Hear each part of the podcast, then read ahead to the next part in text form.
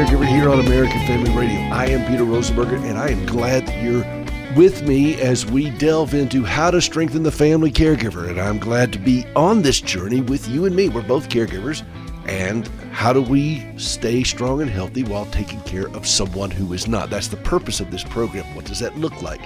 How do we find solid ground in the midst of shifting sand? How do we stand firm when it seems like it is just nuts around us?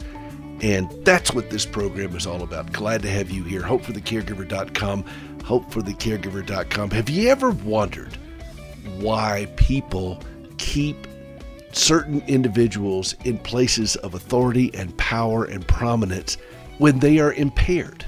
Now, we see this, of course, in politics. We see this in the entertainment industry when you see a rock star going out on stage or sometimes stumbling out on stage.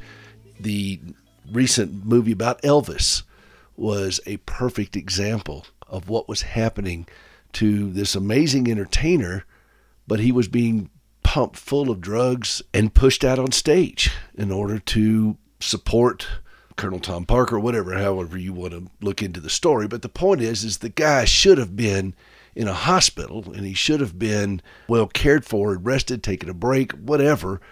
But he kept being pushed out on stage. Well, what goes on with that? And I've got an article I've put out there at my Substack page, and I put this on their website and everything else. And you can go out to Substack if you want, caregiver.substack.com. Substack's kind of an online open source newsletter type of environment where people can go and write without the filtering of the media and editors and so forth. And I have a page out there, caregiver.substack.com, and I put podcast recordings, articles, all kinds of things that I like to write and do and I put it out there. You're welcome to check it out. Caregiver.substack.com. And I've got a new article out there from presidents to celebrities the struggle of enabling impaired loved ones. And the subtitle is Exploring the Complexities and Challenges Faced by Families and Handlers of High Profile Individuals Exhibiting Cognitive Decline. And I was inspired to write this not by necessarily current events, even though that does play a role into it, but years ago, the late Strom Thurmond, and I'll read some of this to you here. The late Strom Thurmond, you remember him, Republican from South Carolina? I'm from South Carolina. He was my senator growing up. He, he was at a reception and he was observed very happily pocketing buffalo wings into his suit pocket. And the sauce was dripping from that suit jacket pocket and aides quickly rushed to his side to steer him away from the buffet and clean up the mess. But at the time, he was in his 90s and he was the president pro tem of the Senate, which means he was fourth in line to the presidency. Now, think about that. Now, granted, the odds of something happening can be a bit high that that's something that, that he would have at that time become president. But think about what happened at 9 11. They almost decapitated the government. That was the plan.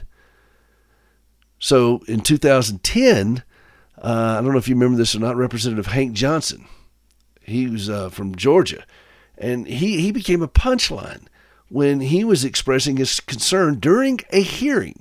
Okay, this is a, it's in the congressional record where he was concerned that the island of Guam would tip over and capsize if we put too many Marines on it. And he was serious. Everybody else said, oh, he was joking. No, he, he was serious. He thought the island was going to tip over. And and so you got guys in office that are exhibiting really aberrant behavior. Why are they there? You could go back into our history with this. Uh, Edith Wilson, she covered extensively for Woodrow Wilson.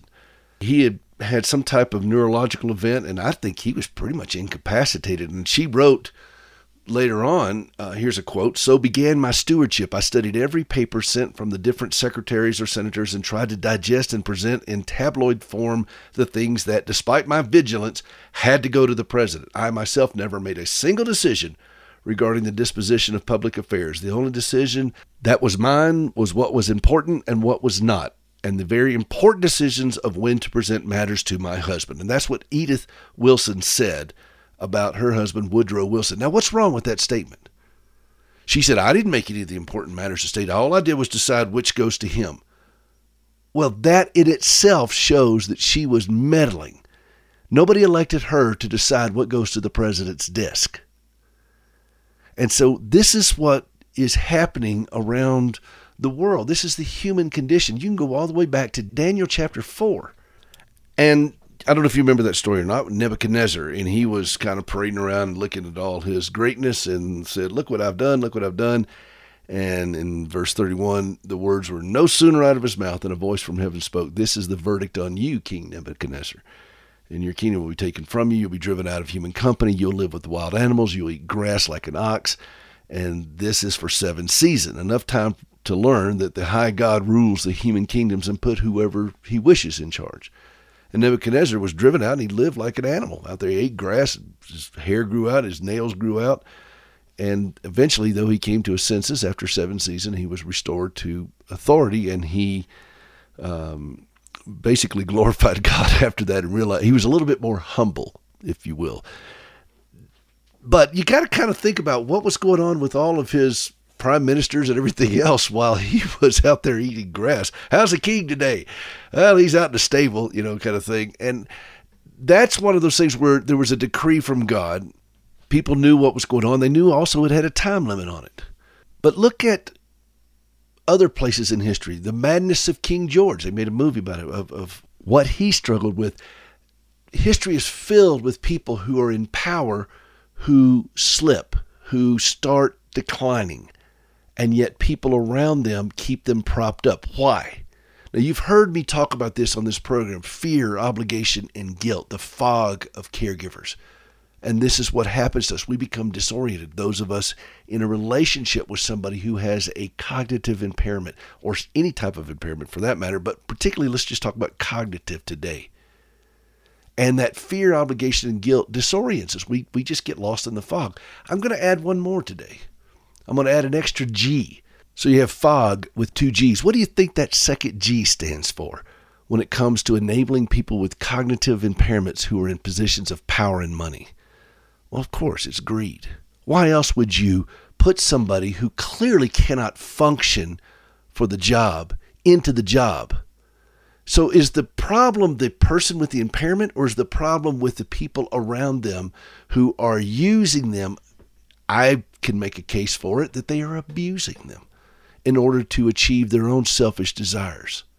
This is certainly not a problem that's unique to Americans, but we have it on parade a lot here in this country. And again, look at rock stars and so forth who are who are staggering out on stage while they're drinking and, and filled with drugs and their life is a wreck and yet the show's got to go on. People got to make money. The band's got to make a living.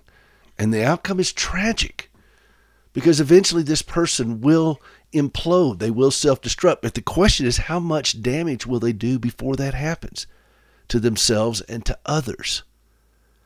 And you look at the people around them, and it's not a question of wondering why they're doing it. It's clear why they're doing it. It feeds their own purposes. Love and respect and honor and dignity, they're out the window. This is pure greed, lust, avarice.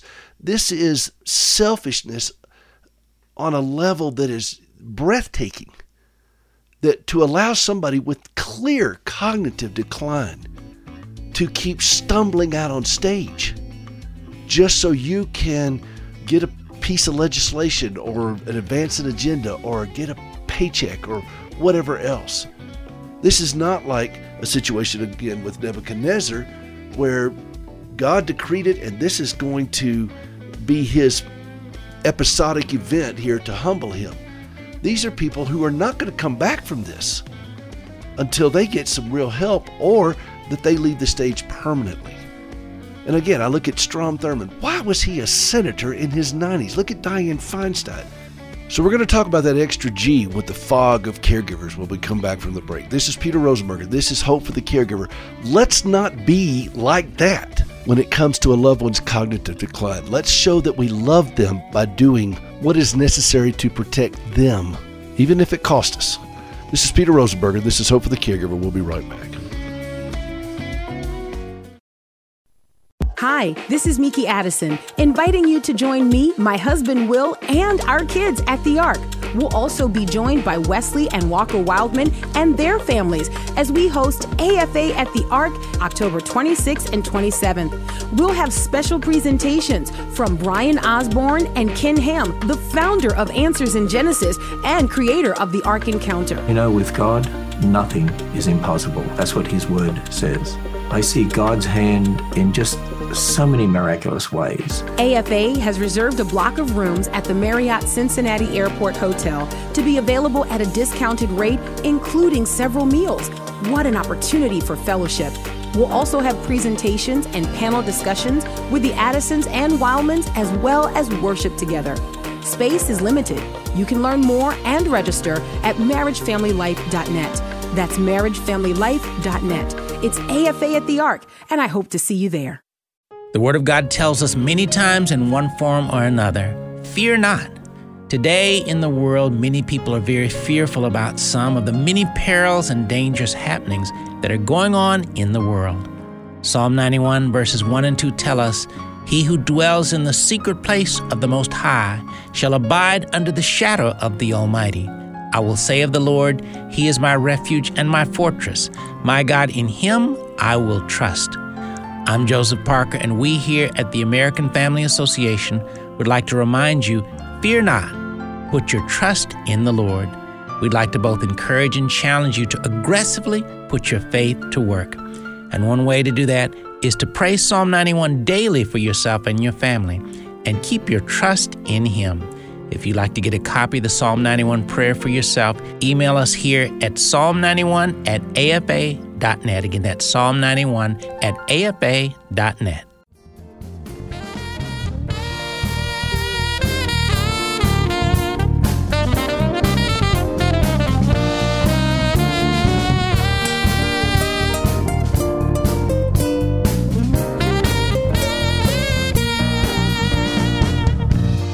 Welcome back to Hope for the Caregiver. This is Peter Rosenberger. This is the program for you as a family caregiver where we talk about all things caregiver on this program, and I speak fluent caregiver. After nearly 40 years, I think I've learned the language. HopeForTheCaregiver.com. HopeForTheCaregiver.com. I'm talking about an article I have out on my Substack page, caregiver.substack.com, and it's about those who enable impaired loved ones, from presidents to celebrities. And I explore the complexities and challenges faced by families and handlers of high profile individuals exhibiting cognitive decline. And as I referenced in the last block, you know, Strom Thurmond filling up his suit coat pocket with buffalo wings. Hank Johnson, who still, I believe, a member of Congress, thought the island of Guam was going to tip over. Edith Wilson decided she was going to step in and run the country, while her husband was basically, I, I, from what I understand, he was extremely impaired. I don't even know if that he was lucid.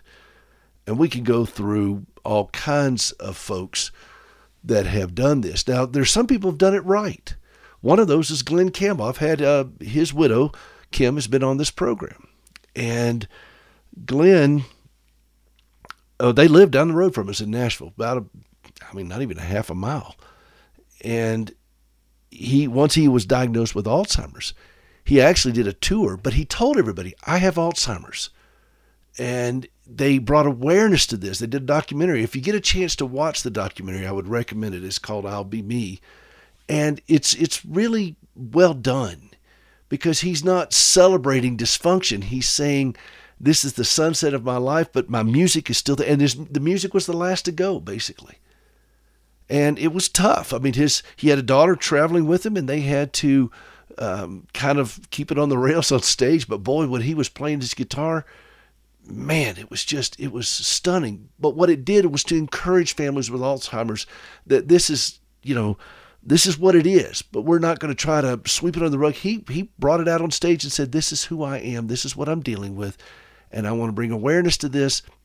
And God bless him. It's it's a powerful story. Um, I'm watching what happened with Bruce Willis. They had to pull him out of the public eye, and he, I'm sure, had plenty of movies still ahead of him. But it was time to step away. It was getting dangerous on the set, and his behavior was erratic. I wrote about that a while back in, in another article. Ronald Reagan left the public eye. He saw that cognitive decline was coming and he penned a letter to the United States to say goodbye. And, you know, I look at Billy Graham stepping off the stage, you know, with Parkinson's. And and so mother, even though it, he did preach one last sermon, his final public sermon on, on his, um, I think it was on his 95th birthday, and he had that one passion and plea for people to accept Christ, and and then he stepped off the stage. It's hard to do that for people, particularly those who have been in the limelight. And I get that. And it's hard for the families, and you've got to make tough decisions. But if we're compensating for them, we'll say, well, he's just tired, or she's got a lot on her, there's a lot of pain, or he's just eccentric. That's the way he always is. You know, how healthy is this? And yet we could see sign after sign after sign of this. And as I re- referenced in the last blog, Dianne Feinstein. Do you feel that she should be functioning as a U.S. Senator? Fetterman from Pennsylvania. I mean, what are your thoughts? Joe Biden in the White House. What are your thoughts? At some point, somebody has to ask hard questions, and you you have to stop looking at the person and look at the people around that person. What's going on with that? And that fear, obligation, and guilt, that fog of caregivers that we get into, I have. I've added a G to it greed. There are people who simply are so greedy and so filled with the lust for power and avarice that they will abuse somebody who is clearly impaired just so they can accomplish their personal, selfish, self centered self aggrandizement, whatever goals. Strom Thurmond had no business being a senator, stuffing buffalo wings into his suit pocket. Come on. Under Dianne Feinstein's watch, she's had a spy, a Chinese spy there for 20 years, driving her car. I mean, you know, at some point we have to demand that the people who are entrusted with enormous power be competent and that the people around them be held to account. It's no there's no sin in having decline. That's part of the fall. Well, I mean there is sin, I guess if you look at it from a theological standpoint. Yeah, it's part of the curse of the fall. But I mean you're not making a choice to, you know, commit some type of moral infraction by aging and having cognitive impairments. You don't have any control over that but the people around you who are fomenting this so that they can get the paycheck or the fame or the agenda or the legislation or whatever that's driving this. It doesn't just go with cognitive impairments. That's where we're focusing on today. But look at moral impairments. Look at all the stuff that goes on that we're put through as a country, as a people, in churches or whatever, because somebody's looking the other way. Enabling is a terrible affliction of the human condition. We're all guilty of it. Sometimes we do it out of compassion, out of nostalgia. Sometimes we're in the bubble and it's hard to see clearly. Again, that fog of caregivers. But when you see greed on parade just to keep it propped up, that is something that I think that for me at least, it makes my blood boil. Uh, that's just outrageous. Have the self respect and the dignity and the honor, the duty, the love, the patriotism, whatever you want to call it, but have the character to protect someone who is struggling. With Elvis, there was money involved. That was a paycheck. But when you have elected officials, there's national security involved. People can be truly harmed. When you have somebody with their hand on levers of power and they are impaired, there's real danger here. Serious danger. And you think, well, there's people around that can. No, no, no. Think about the effort that's being made to shield that. When you're dealing with the kind of issues we're dealing with as a global community now, this thing in Ukraine and what's going on with Russia and China. You got internal wars. You got Sweden, Turkey, NATO, all these things happening right now. It's in real time and it is fast. And you got somebody who basically can't function to be able to read read the room and do these things and he's depending on aides and assistants who are so busy trying to cover for them that they're not solving problems they're just advancing an agenda or whatever else people are going to get hurt. We've got a porous southern border. People are coming across in droves bringing what with them? That's the question. Who's coming and what are they bringing? What's happening? Real people are getting hurt because we have leaders who are not capable of fulfilling the duties of their office. And we've got sycophantic people around them that are propping them up in order to further an agenda. Scripture states very clearly that we are to be model citizens as believers, as Christians, whatever country that, that the state, quote unquote, is still under the sovereignty of God the rulers are appointed by God. And God instructs us very clearly that we function as model citizens. We obey the speed limit. We vote. We pay our taxes. We do we bend over backwards to be model citizens. Because we want to be submissive knowing that God established that government. Whether we like it or not, he did it. He established it. He turns the king's head. This is what scripture teaches. The function of the state, of a state entity, organization, a civil government is to protect the lives and the property of its citizens and ensure justice. As Scripture lays out, we as believers are to submit to the state so that we can live more peacefully.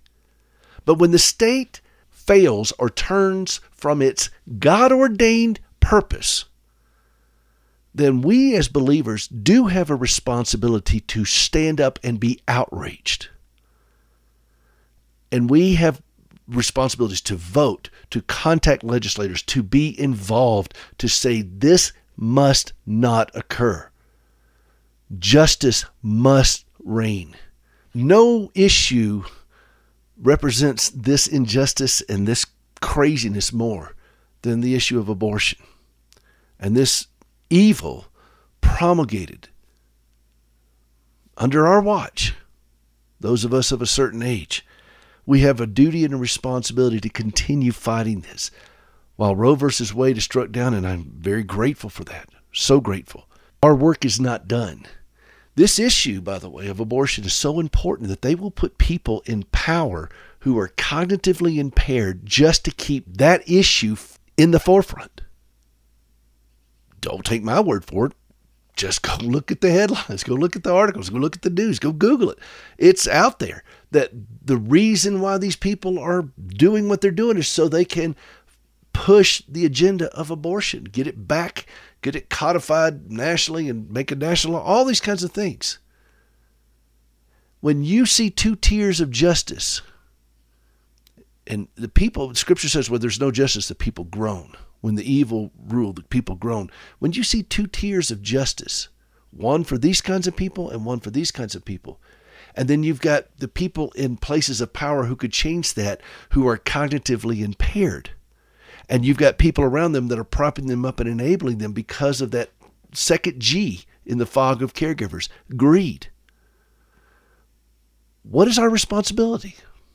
We may not be able to affect the halls of power in, in D.C. or in various states around the country, but we have a responsibility to do what it is at our hand to do we certainly have a responsibility to vote and make our voices heard. We live in a free country where we can do that. While it's still free, we must.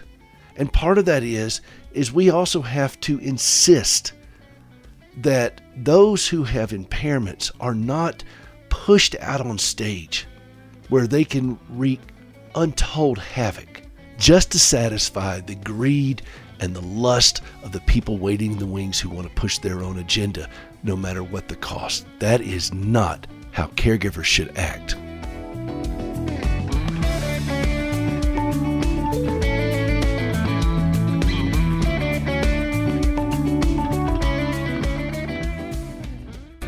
I love AFR. You say it's on the radio too? Here at American Family Radio, we know that many people find their audio entertainment in other places than the radio. So our programming is available with the AFR app on Apple and Android devices, through Amazon Alexa, and now available on Roku. I just love the podcasts. That too. American Family Radio, streaming or podcast, now available wherever you are. And we're on the radio. As I say so repeatedly, the man, the word of God is so rich. You read something, you read something, you've read it before, and then one time you read it, and bam! Something comes out like a Sugar Ray Leonard jabs right in the eyes. Whoa, Lord, where, I didn't, where, did, I, where did that come from? the Hamilton Corner with Abraham Hamilton III, weekday afternoons at 5 Central on American Family Radio, or grab the podcast at afr.net. This is Frank Gaffney with the Secure Freedom Minute. Out of the blue, President Biden yesterday called up elements of America's military reserves. What's up with that? Ostensibly, it is to shore up our forces in Europe, but are they meant for a shooting war in Ukraine without congressional approval or public support? Alternatively, are the reserves intended to paper over the military's acute recruiting crisis and its principal cause, Team Biden's deeply alienating Marxist makeover of our armed forces? Or is this a cynical gambit to induce the U.S. Senate to confirm General C.Q. Brown as the next Joint Chiefs Chairman and rubber stamp the promotion of other officers willing to sacrifice readiness and deterrence to so called woke policies that undermine both? These possible motivations have one thing in common. They are likely to embolden our main enemy, the Chinese Communist Party, to believe it can wage war against us with impunity. This is Frank Gaffney.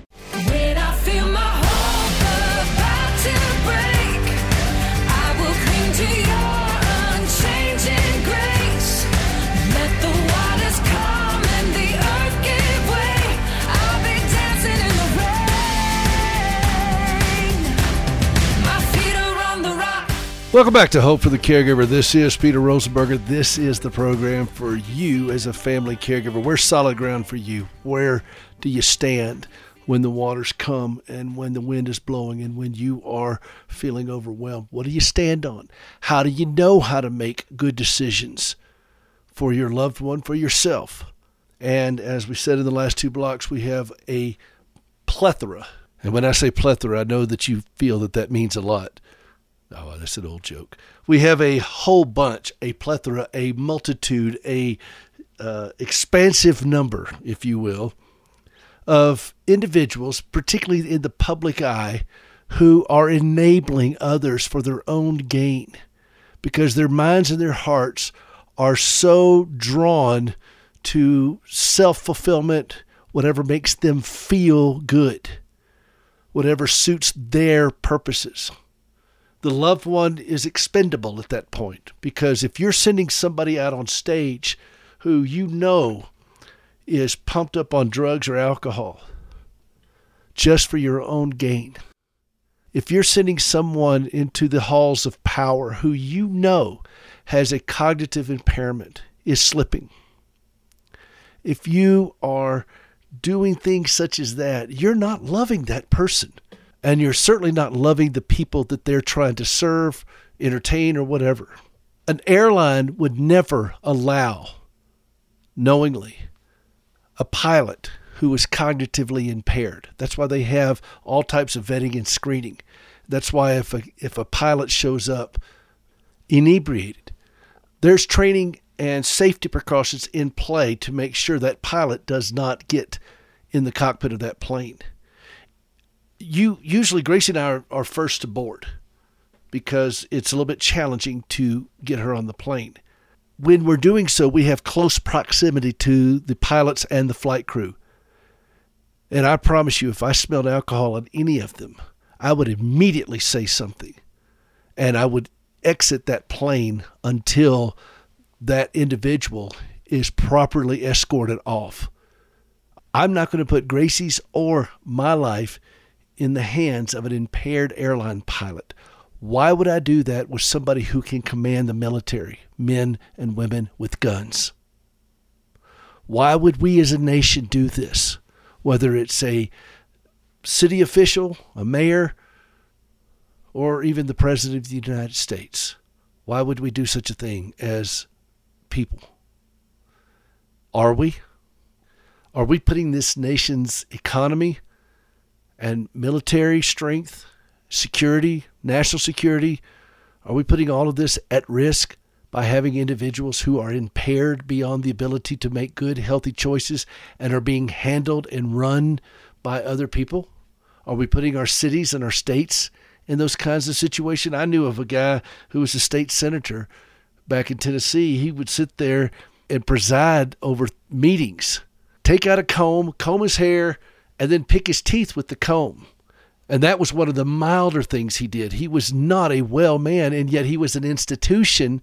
And so, therefore, he was kept propped up, like I mentioned earlier about Strom Thurmond. And I think that as a country, we, we have to decide that we, this is not acceptable. And the person to talk to is not the elected official or even the rock star or whatever, the actor, whatever. The person to talk to is the family. And if you have families that are being enablers, that's going to be a little bit challenging for us. But if enough people say something, then things may change. But we still have a responsibility to say something, even if they don't change. We don't get a free pass to be quiet and say nothing about it just because we can't guarantee results. Ultimately, that's in God's hands, but we have a responsibility. And so when I see individuals who exhibit alarming behavior, I don't look at that person. I see the people around them who have to know the wife, the family members, the brother, sister, whatever, doesn't matter. They know. Do you not think for one moment that everybody in the band and everybody around Elvis knew what was going on? Do you not think for one moment that everybody in the halls of power knew that Edith Wilson was basically running the country de facto instead of her husband. You, I mean, I can just go down the list. If you want, I'll go up to current events. But I think you get the point. So we got to say something. But who do we say something to? And I think it always comes back to the caregiver the person who is there. Whether they're functioning as a healthy caregiver or not is not the issue. The elected official may be dealing with dementia, may be dealing with Alzheimer's, or a host of other things. They're the ones that are not necessarily aware of what's going on with them. Addiction, by the way, is a disease that convinces you that you don't have it. So if you got somebody who's an addict, you're not going to reason with them but you don't have to enable them. But the caregiver, the ones in the wings, the only impairment they're dealing with is their own greed because they know this is happening. Now, I know too many families who are wringing their hands because they don't know what to do with the loved one, but they recognize that there is a problem and they're trying to mitigate as best as they can.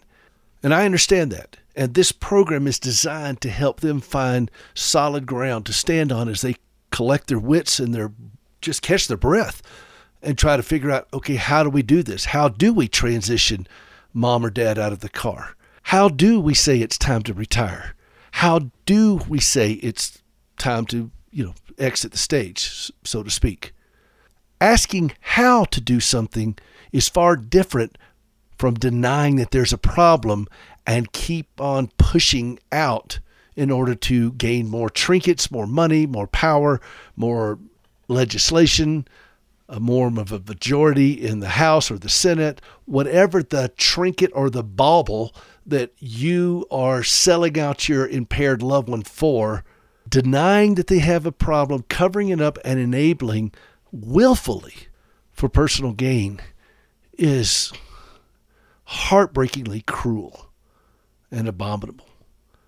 And so I ask you to look at individuals that you see paraded out in the public eye and ask, is there something wrong? And if there is, who do we look to at that point? Who should the pressure be put on to say it's time to stop? It's time to walk off. and go home.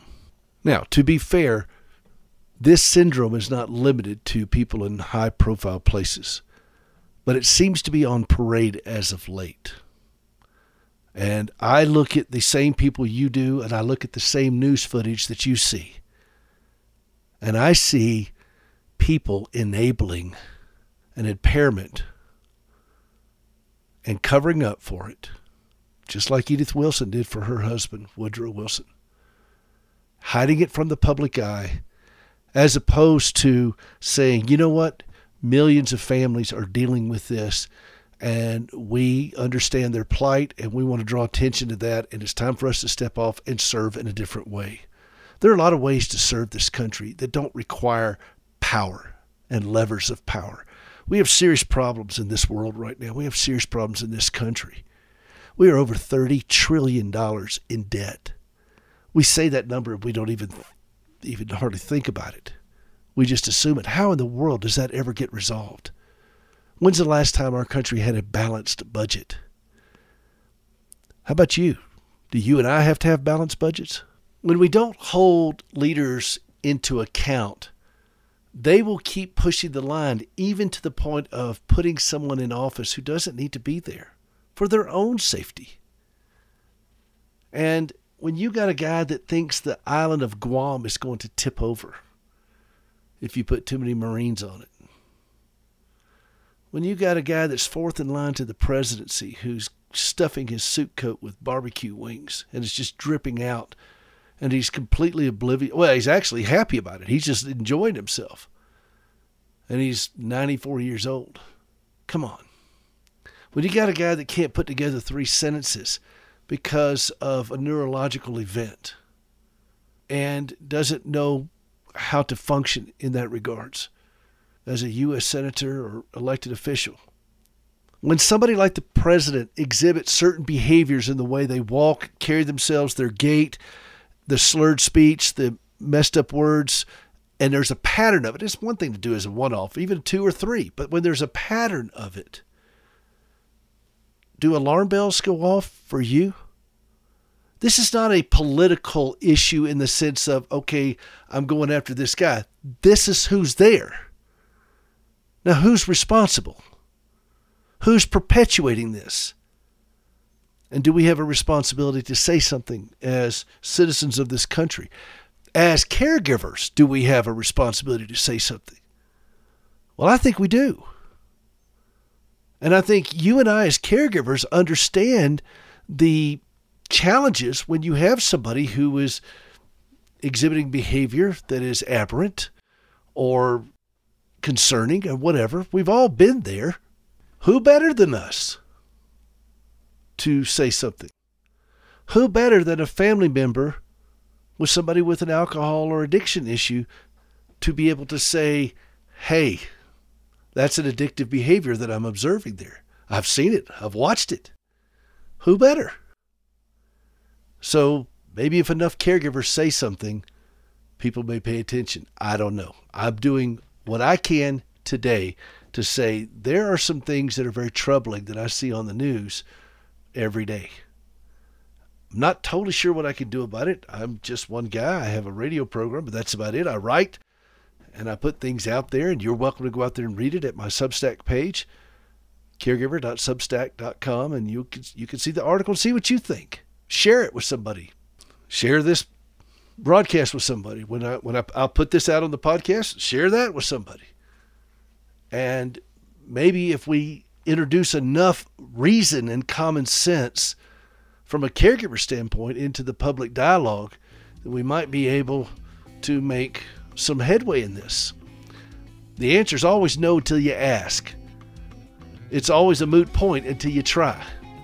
So I'm saying something. And when it comes to the president, clearly there's an addict in the family that has been enabled for a lengthy period of time.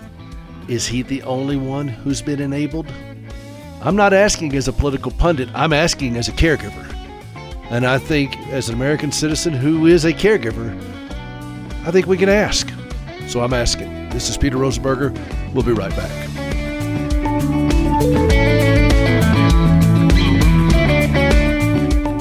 Have you ever struggled to trust God when lousy things happen to you? I'm Gracie Rosenberger, and in 1983, I experienced a horrific car accident leading to 80 surgeries and both legs amputated. I questioned why God allowed something so brutal to happen to me, but over time, my questions changed, and I discovered courage to trust God. That understanding, along with an appreciation for quality prosthetic limbs, led me to establish Standing with Hope. For more than a dozen years, we've been working with the government of Ghana and West Africa, equipping and training local workers to build and maintain quality prosthetic limbs for their own people. On a regular basis, we purchase and ship equipment and supplies, and with the help of inmates in a Tennessee prison, we also recycle parts from donated limbs. All of this is to point others to Christ, the source of my hope and strength. Please visit standingwithhope.com to learn more and participate in lifting others up. That's standingwithhope.com. I'm Gracie, and I am Standing with Hope. Not a day passes without an opportunity to help a neighbor, friend, or relative. When was the last time you volunteered as a family? Hi, I'm Mark Gregston with Parenting Today's Teens. You might have a few good excuses as to why it doesn't happen. When can you actually get the entire family together at one time? And it's obvious that your teen would roll his eyes at the mention of volunteering. When you serve and care for others, you're not only helping someone in need, you're also passing on a tradition to your teenager. Times volunteering as a family will instill character and build lasting memories. So why not make the effort? Gather the kids and find a way to serve someone else. Start the tradition. Want more parenting help from Mark Gregston? Find helpful resources at parentingtodaysteens.org or search for Parenting Today's Teens in your favorite app store.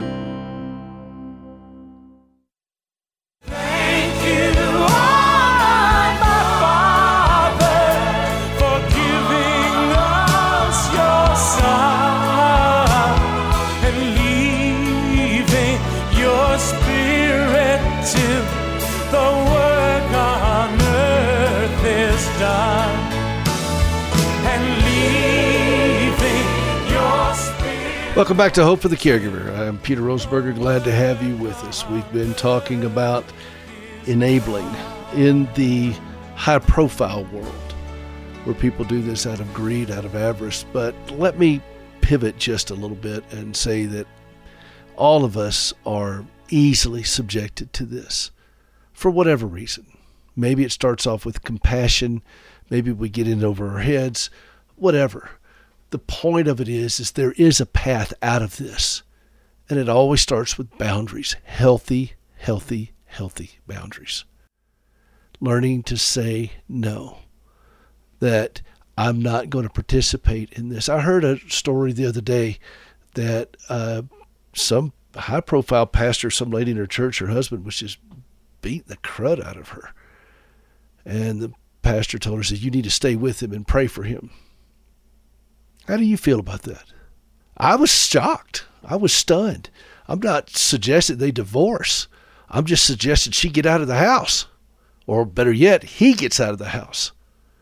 But that she gets to safety until this man is confronted. And maybe he has a problem. Maybe he's an alcoholic. Maybe he's an addict. I don't know. I don't know all the details. But sending her back in there to be a punching bag is horrific. That's just atrocious. And law enforcement needs to be involved, and this needs to be dealt with. And this is where the church can excel at this to stand firm with people, to let them know that they don't have to be victimized like this over and over and over in the name of some kind of weird interpretation of spiritual authority. Well, the husband's the head and you have to be submissive and just keep praying for him while he beats you up. Come on. Are we not better than this? Are we not smarter than this? Can we not read Scripture better than this? You can rightly deduce that this is not of God.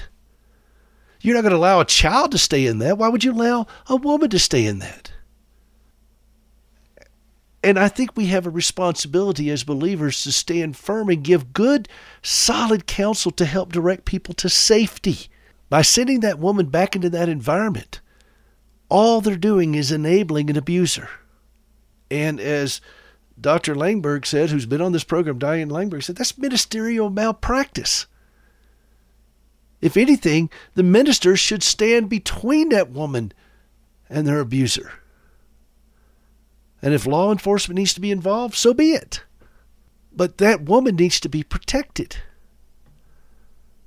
Children need to be protected. And in some kind of misguided understanding of, or interpretation, not even understanding, but just misguided interpretation or application of Scripture, people somehow use that to promulgate this stuff. It's just heartbreaking. We can't do that. We confront. That's what the church does. We confront. Jesus said, We're the light of the world, we're the salt of the earth. Well, how much light and salt are we being to the darkness that is ever encroaching? And again, I'm saying all this as a caregiver, as somebody who understands the traps that people fall into. I get it. I'm not speaking out of a vacuum here or just pulling my own opinion out of the air. This is experience guided by intellect and reasoning and an understanding of what the Word of God says that says, no, I am not going to send somebody knowingly back into a situation where they can be harmed. And others can be as well. We'll pull children out of horrific circumstances. Sometimes, sometimes we don't. Sometimes we allow it to keep happening. The number one movie in America right now deals with that very subject. It trounced everything else. I don't know how long it'll stay on top, but it's done beyond what anybody could imagine. The Sound of Freedom. I haven't seen it yet. I've heard quite a bit about it, and I'm planning on doing it. I just don't get to go to the movies very much where we live. But this is about a man who did something. If enough of us do something, what are the implications? If enough of us say something, what are the implications? And again, I'm saying this as a caregiver.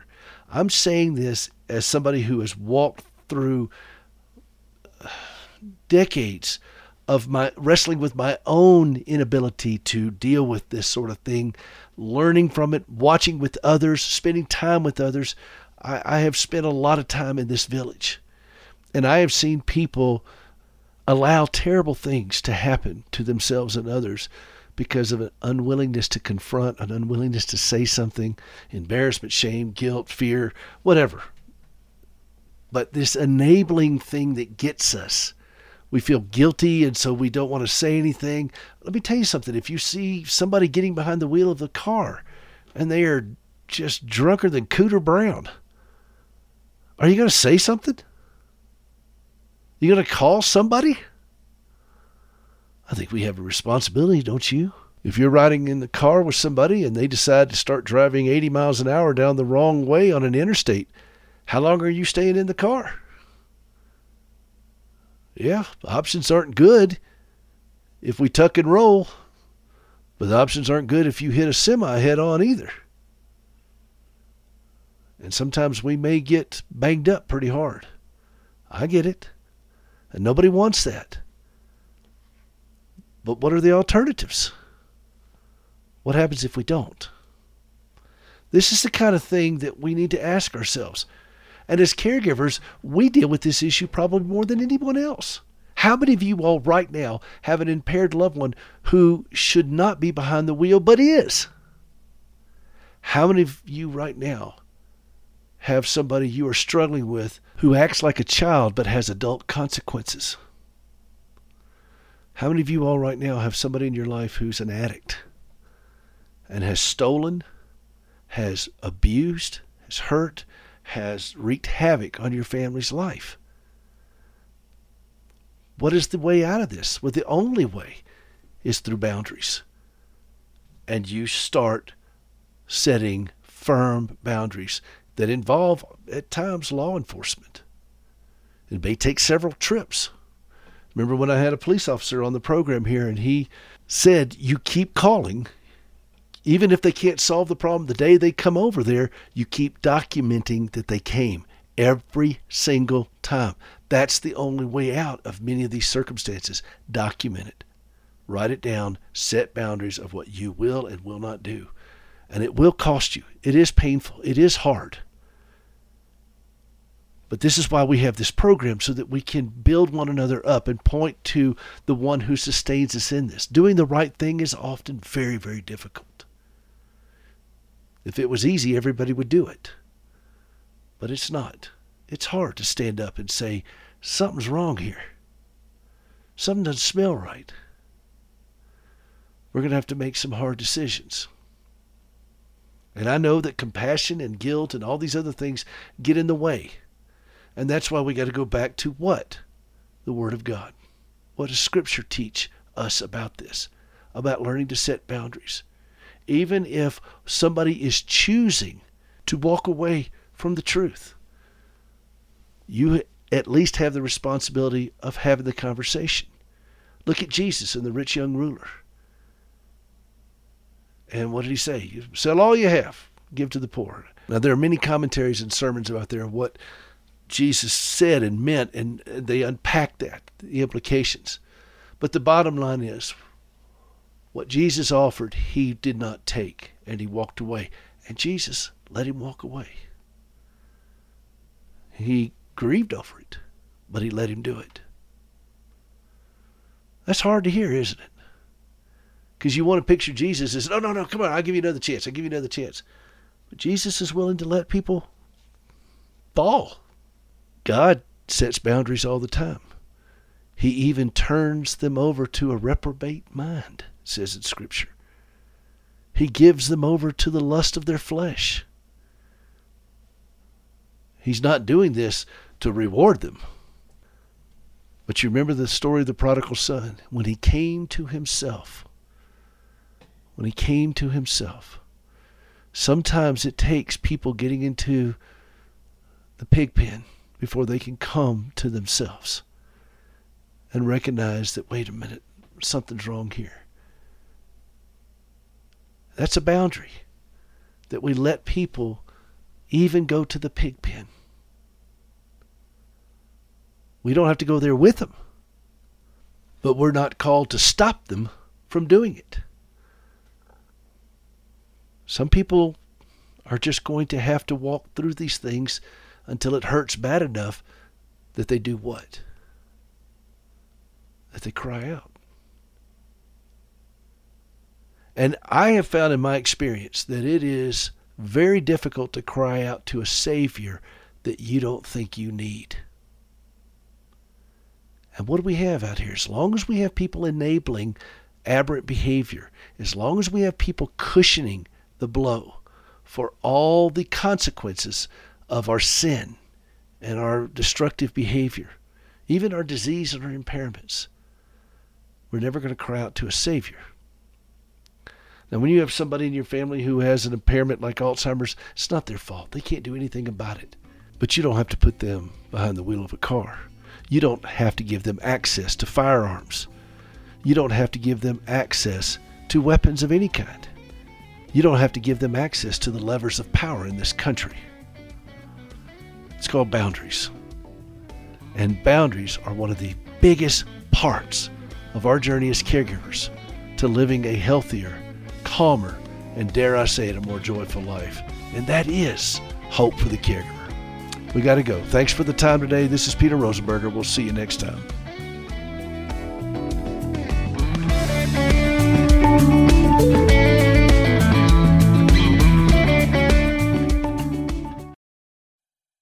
The views and opinions expressed in this broadcast may not necessarily reflect those of the American Family Association or American Family Radio. Faith